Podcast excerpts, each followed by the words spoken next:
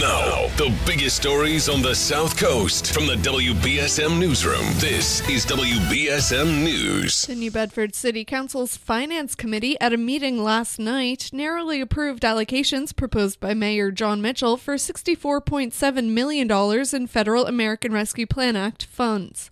The city is set to receive that amount directly from the federal COVID relief program, along with 16.7 million more dollars through the county.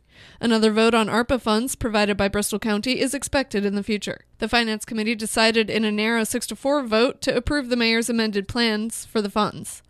All 11 New Bedford City Councilors also sit on the Finance Committee, although Councillor at Large Linda Morad could not attend. Councillors Naomi Carney, Brian Gomes, Scott Lima, and Ryan Pereira voted against the measure. Ward 5 City Councillor Scott Lima told WBSM's Tim Weisberg that he voted against the mayor's proposal because he believed some of the funds should be set aside for public safety. Well, I mean, anything to help out youth uh, with violence. I mean, there was some discussion last night about, um, you know, the pandemic, how that has affected youth. Um, maybe kids not being in school, what's going on in the home. An earlier motion to pass a different funding allocation plan based on requests from the city councilors failed to pass. Visit WBSM.com for more, including a breakdown of allocations for each sector.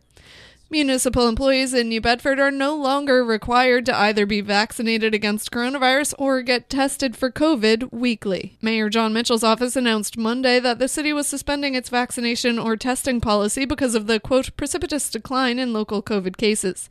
New Bedford has seen a 96% decline in cases since hitting the peak of daily cases on January 7th. Mitchell issued the directive that ends the vaccinating or testing policy immediately. The policy was announced in August 2021 and took effect on November 15th.